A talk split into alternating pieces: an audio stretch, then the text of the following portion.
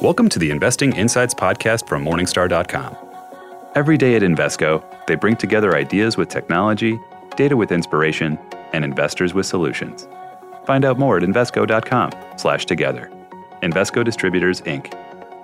In this week's podcast, opportunities for dividend-focused investors in the integrated oil group, the many moving parts of Medicare, generating cash flows from your portfolio, our picks around electric vehicles, and Russ Kinnel's favorite balanced funds. Let's get started. First, analyst Alan Good discusses dividends with Shell and Total. We think the major integrated oil group offers a bevy of opportunities for dividend-focused investors. Currently yielding anywhere from 4 to 6.5%, the group is largely undervalued based off our assumptions. At those dividend levels, they are trading at historically high levels compared to decades ago when they traditionally yielded anywhere from 3 to 4%. However, we do not see dividends at risk. Subsequent to the collapse in oil prices in 2014, all these firms have done significant work in improving their operating and capital cost structure. So now that dividends are largely safe down to oil prices are $50. Given our long-term assumption around $60 per barrel oil, we think dividends are largely safe as well. Of the group, Shell and Total stand out with the greatest opportunity in our opinion. Shell, yielding nearly 6.5%, has grown cash flow steadily over the past 8 quarters, and we expect it to continue to do so. In fact, management's current plans call for it to return $125 billion in dividends and share repurchases during the next 5 years. That's nearly half its current market cap. Total, meanwhile, is also improving cash flow. It expects to grow operating cash flow by about $1 billion per year during the next 5 years, thanks to growing production as well as improved downstream profitability. This growing cash flow should ultimately support dividend growth annually of about 5 to 6%. This makes their current yield of about 5.5% look much more attractive compared to peers.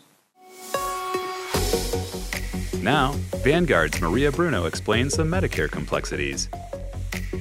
Hi, I'm Christine Benz from Morningstar.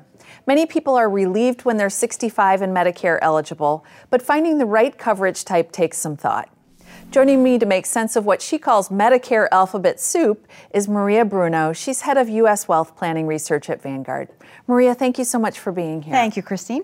Let's start with what you call kind of a framework for thinking about Medicare selections. You say that it's really important to take a step back and focus on what you need, and you think it's really a balance of you're looking at affordability, of course, but you're also looking at flexibility and also the likelihood that you'll have coverage when you need it in a pinch. Right. So let's talk about how people can approach that. Yeah, I mean, it can be overwhelming because you hear Medicare and it's just not like one Medicare plan. But, you know, we created this framework and my colleague Steve Weber came up with this idea and we turned it into a framework for advisors or individuals to get a little bit more comfortable with the decision making and how the ins and outs of Medicare.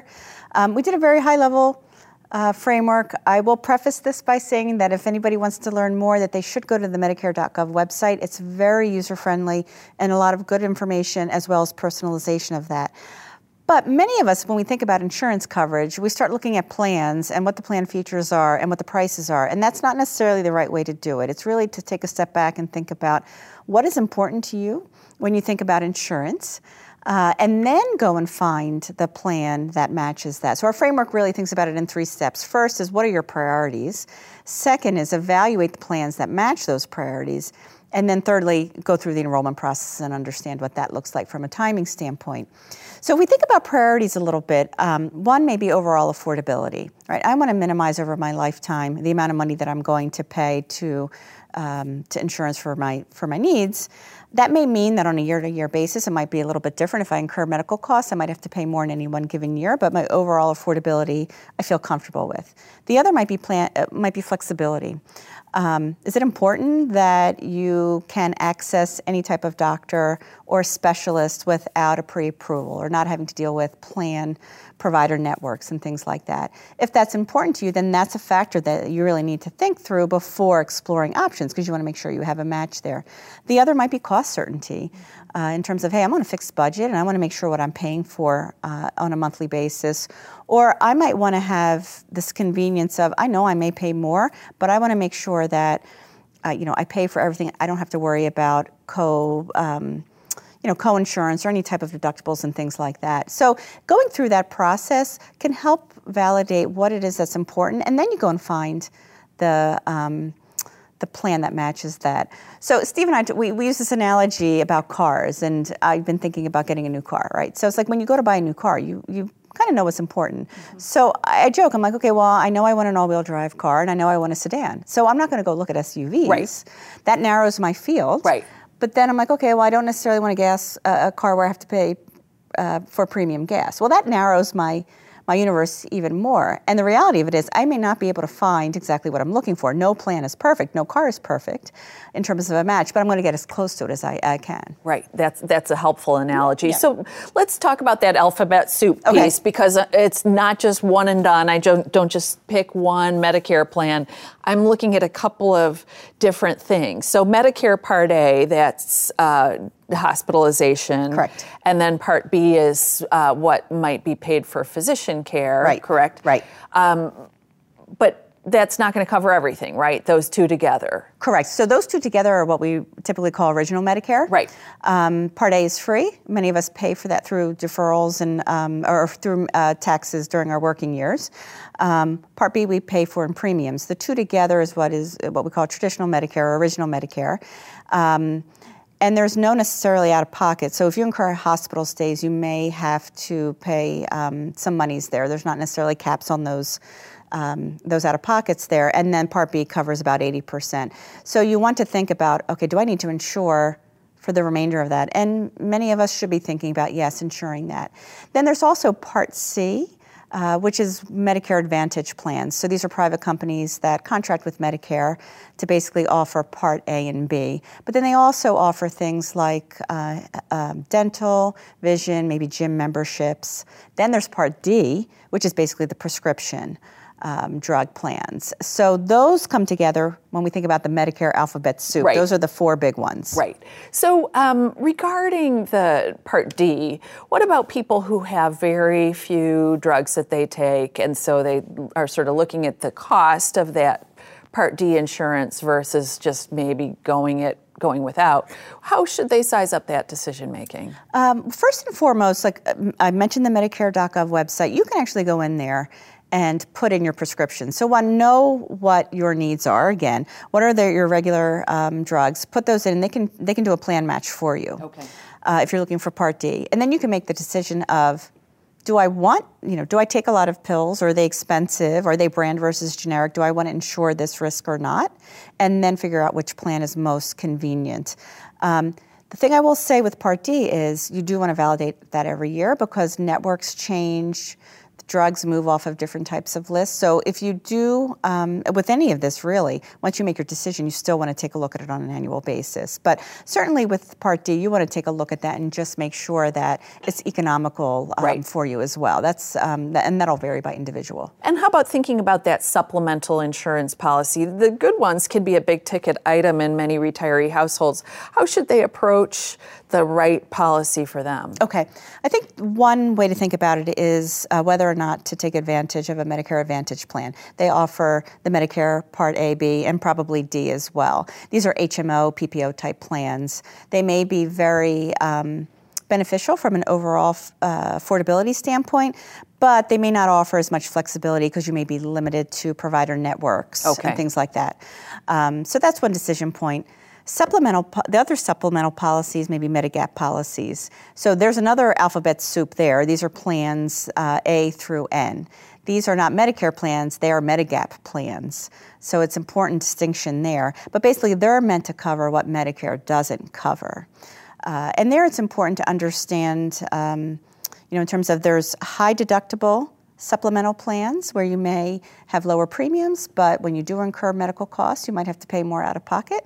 And then there are more comprehensive first dollar coverage type plans like a Medicare Part F or G that basically you have to pay higher premiums, but they're more broad in terms of coverage when you do incur those medical expenses. Again, you could go to the Medicare website and help navigate a little bit more, but understanding which of those features are important can help then narrow down that field. Okay. So how about enrollment? You mentioned that it's important, at least with the prescription Part D coverage, to kind of reshop that every year. But how about the first enrollment? I think people get very confused about when they should be signing up for Medicare. It's not when you turn 65 on your birthday. So don't wait till your birthday. No, don't wait for your birthday. So the way it works in terms of the initial enrollment is if you want coverage to start at age 65, you basically have a 7-month window for the initial enrollment, 3 months before turning 65, your birth month, and then 3 months after. So that's really your window to sign up. If you want coverage to start at age 65, you want to do that 3 months in advance. But that's your window. If you miss that window, then there's an annual enrollment period, January through March. The challenge there, though, is that coverage doesn't begin until July. So the downside is, one, you may not get coverage when you need it. There may be a gap. And then secondly, if you delay, you may incur some surcharges that will carry on through your life on these premiums. So do your homework there. But if you're still working and you have employer coverage, then you can certainly wait until you you retire. But you want to coordinate the Medicare start with when you actually retire, so you don't have a lapse of coverage. So that's one thing. And then once you're enrolled, there's the annual enrollment season, which is October 15th through December 7th. This is really your window to make sure that the plan you have meets your needs. So if you want to make a change in your Medigap policy, for instance, or want to move to a Medicare Advantage plan or vice versa, that's your window to do that. A word of caution there in that if you do make some changes, you might have to go through an underwriting process. So your costs may be different, or you may actually be denied coverage. So make sure you understand what the decisions of that impact would be during that window. And then Part D as well, networks change, coverage changes, formulary drugs change as well. So it's important to relook at those every year as well. Okay, Maria, always great to get your perspective. Lots of moving parts here. Thank you so much for being here to unpack them for us. Thank you. Good to be here. Thanks for watching. I'm Christine Benz for Morningstar. Watch all the Morningstar content you love from your living room. Download the Morningstar Roku channel and get up-to-date, independent insights on today's markets. Be comfortable. Be informed. Next, withdrawal strategies for retirees with Vanguard's Colleen Giaconetti. Hi, I'm Christine Benz for Morningstar. In an era of ultra-low yields, many retirees struggle with how to generate cash flows from their portfolios without taking too much out. Joining me to discuss some strategies for doing that is Colleen Giaconetti. She's a senior investment analyst in Vanguard's Investment Strategy Group. Colleen, thank you so much for being here. Yes, happy to. Thank you. So I want to talk about some of the strategies that retirees might use to extract cash flows from their portfolios. Let's start with the one that is probably familiar to a lot of our viewers. This is the idea of taking a percentage withdrawal and then taking that dollar amount and just inflation adjusting that in the years after that. Let's talk about some of the benefits of that strategy. Sure. I mean, the main benefit of that is it's a known, stable income stream, right? So each year you know you're taking out that amount, say, plus inflation. So you can really budget around what your expenses are. So if you start with that 4% withdrawal initially, then give yourself an inflation adjustment. That's the Bill Bengen research that points to that being sustainable over a 25 or 30-year period, assuming that you've got a balanced portfolio. In terms of drawbacks of that strategy, one is that it doesn't adjust at all for market performance. Correct. So the problem is it ignores market performance. And what can happen there is that if the markets are doing well, you can actually underspend. So that is actually a drawback, right? Because people might be able to have a more fruitful retirement. But then also, what if the markets are underperforming? And if they're underperforming and you continue to spend from the portfolio, ignoring the fact that your portfolio is going down, you could end up spending well more than 4% each year and then run out of money prematurely. Okay. So another strategy that someone might be considering would be to just take a static percentage, hold that steady from year to year. And the big advantage of that is that you are tethering your withdrawals to what's going on in your portfolio. If you're taking 5% out year in and year out, that's going to make you very sensitive to market performance. Exactly. So, but that sensitivity also brings in fluctuations in spending. So some retirees maybe have a fixed budget or a higher amount of expenses that are fixed. So sometimes it's hard for them when they don't know if their income's going to be up $5,000 or down $5,000 or $10,000 in a given year. So the lack of stability in the spending can cause problems for some retirees. Right. So let's talk about another strategy that you and your colleagues have written about, and this is the idea of using a fixed percentage as a baseline, but then giving yourself a little bit of a ceiling and floor on those withdrawals. So in a bad market environment, you won't take less than X, and in a really good environment, you won't take more than Y. Let's talk about the benefits of doing a strategy like that. Yeah, I mean, I think one of the big benefits actually is very intuitive for investors, right? It's kind of what people do. If the markets are doing well, sometimes they take an extra vacation or they do something. If the markets are not doing well, sometimes they consider spending a little bit less. So it's intuitive for investors, but then also adding the ceiling and floor actually, when the market is up, you actually reinvest a little bit of the extra. So if the market's up, say, 10%, and you only increase your spending by 5%, that extra 5% gets reinvested in the portfolio so that if the market is down in the future, you don't have to take your spending down as much. So you're kind of putting a band around the volatility in your spending so that you can have some sort of stability or known year-to-year spending ranges. Okay. And your research really points to that sort of strategy as kind of striking a happy balance where you are plugging into what's going into in the market, you're not ignoring it, but you're also giving yourself a little bit of stability in cash flows, which I think in talking to retirees, it's what retirees really want. Definitely, yes. Okay. So another factor in the mix is just trajectory of spending. There's been some research about this topic that retirees tend to spend less as their retirements go on. How should retirees think about that? Yeah, so, I mean, I think that it's so varied because everyone is so unique and individual. So, but in general, a lot of retirees, maybe from the time they retire until their mid-70s, say, maybe their discretionary spending is higher, right? So they maybe go on vacations or golfing or out to eat more. And then sometimes they start to slow down a little bit, right? So they may voluntarily decide to spend less. And this is where I just caution people, you may be spending less on discretionary things, but you actually may have some more health-type considerations to come in. So we definitely see and hear that there is a reduction in spending, but we're not always sure, is it because people want to do less or they're a little bit concerned and kind of holding back on spending in case they should have some sort of health event or live longer, so they want to keep a little bit of their money for longer-term expenses. Right, right. Lots of different variables to get our heads around. Colleen, thank you so much for being here to shed some light on them. Yeah, thanks for having me. Appreciate it. Thanks for watching. I'm Christine Benz for Morningstar.com. Every day at Invesco, they bring together ideas with technology, data with inspiration, and investors with solutions. Find out more at Invesco.com/together. Invesco Distributors, Inc. Now, analyst Seth Goldstein offers opportunities around electric vehicles.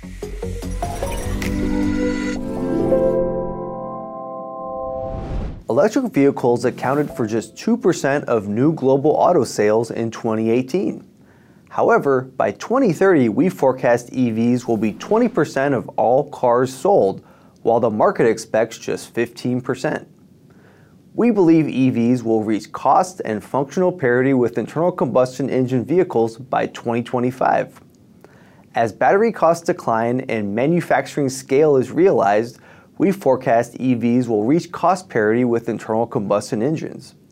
Battery innovations should increase driving range and shorten recharge times so that driving distance and recharge time will also reach parity with internal combustion engines.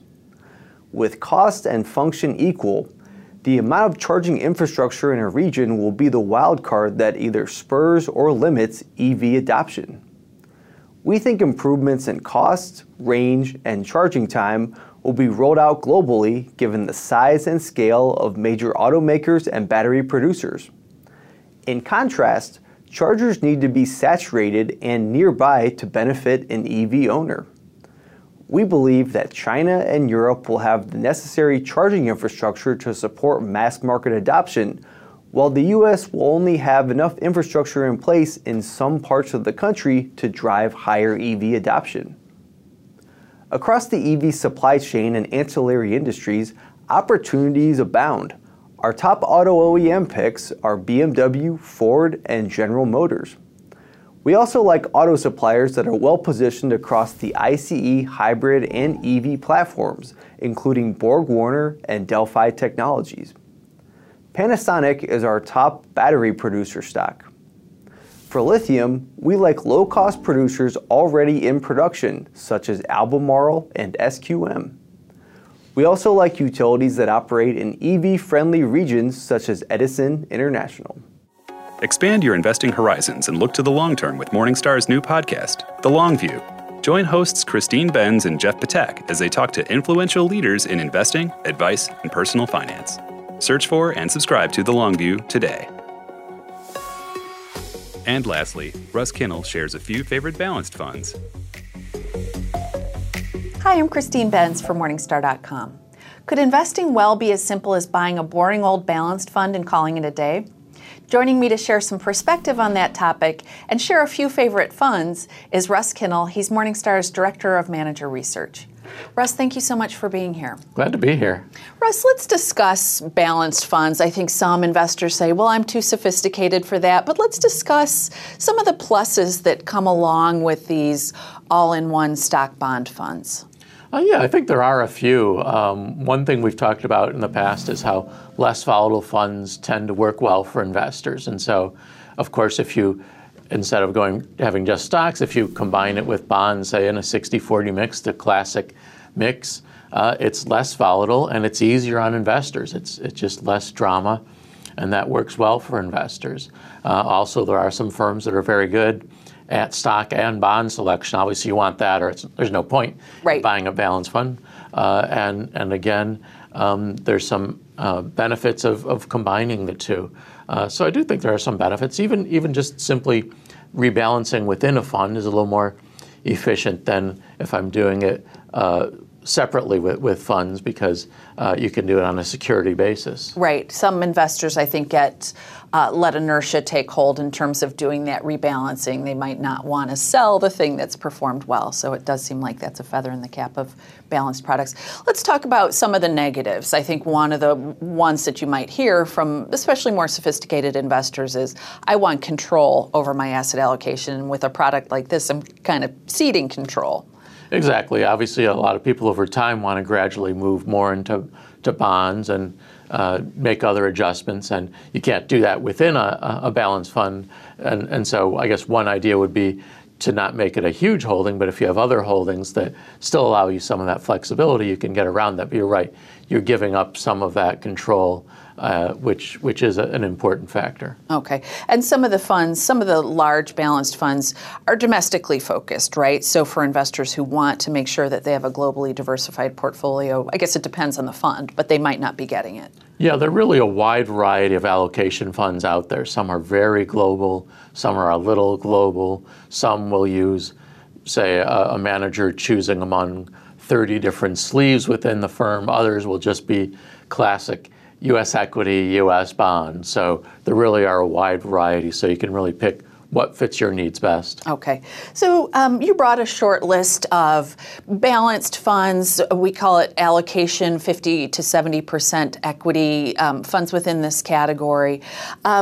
The three funds that you're going to highlight all have a value bias. So let's talk about why that is. Is that your bias, perhaps? Or why is it that some of the funds that you really like do have that value bias built in? Yeah, it's funny that a lot of the best allocation funds out there have a value tilt.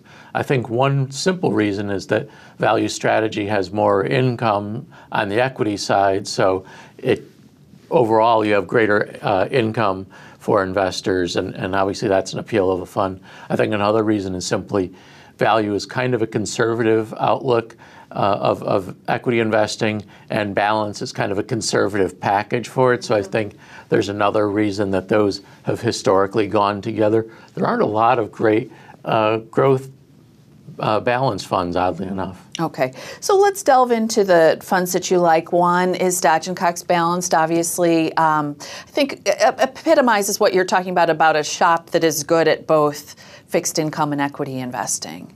Yeah, and really they do it fairly similarly. It's all about issue selection for them. So they have a lot of good managers and analysts who are very good at selecting good stocks, good individual bonds, which means corporate bonds, so the bond portion also has mortgages and treasuries, both an emphasis on corporates. And Dodge is just a very stable, long-term focused firm, and they have pretty low costs, which is another important part of a balanced fund, is you don't want to pay equity fund fees for a mix of equities and bonds. You want somewhere in between those two, and Dodge gives you a good value there. Okay. Oakmark Equity and Income is another fund that you like. Let's talk about it. Yeah, as you know, Oakmark is really about security selection and equities, and that's what really is the dominant story here. Clyde McGregor is a very good stock picker. There's a bond portion here, but it's really about the equity side. And of course, Oakmark, it's a value strategy, relatively concentrated, but just build a really good track record over the long haul. Okay.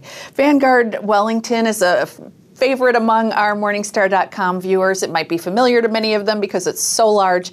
This one I wanted to talk about, Russ, because it is expecting a manager change next year. So let's talk about that. We've still got it at a gold rating. Let's talk about why you and the team still think it's a very solid pick. That's right. The equity side manager, Ed Bousa of Wellington, is set to retire next year, and so they're in the middle of a transition. We still have a lot of confidence, though, because Wellington's a deep firm. These transitions tend to be pretty smooth. There's really a team around any manager that's been contributing all along. So we have a lot of confidence around that. Also, their fixed income side is very strong. And then, of course, Vanguard's incredibly low fees. You're paying about 20 basis points for this fund. Is a great deal. So that helps out regardless of the manager. But it is something I think it's worth watching how the transition goes, and we'll be watching to see if there are any changes. But yeah, we just have a lot of confidence in Wellington, and that's reflected in the rating. Okay, Russ, always great to get your perspective. Thank you so much for being here. You're welcome. Thanks for watching. I'm Christine Benz for Morningstar.com. That does it for this week's Investing Insights podcast from Morningstar.com. We hope you've enjoyed our program, and we welcome your feedback. Please send your comments and questions to podcast@morningstar.com. From everyone here at Morningstar, thanks for listening.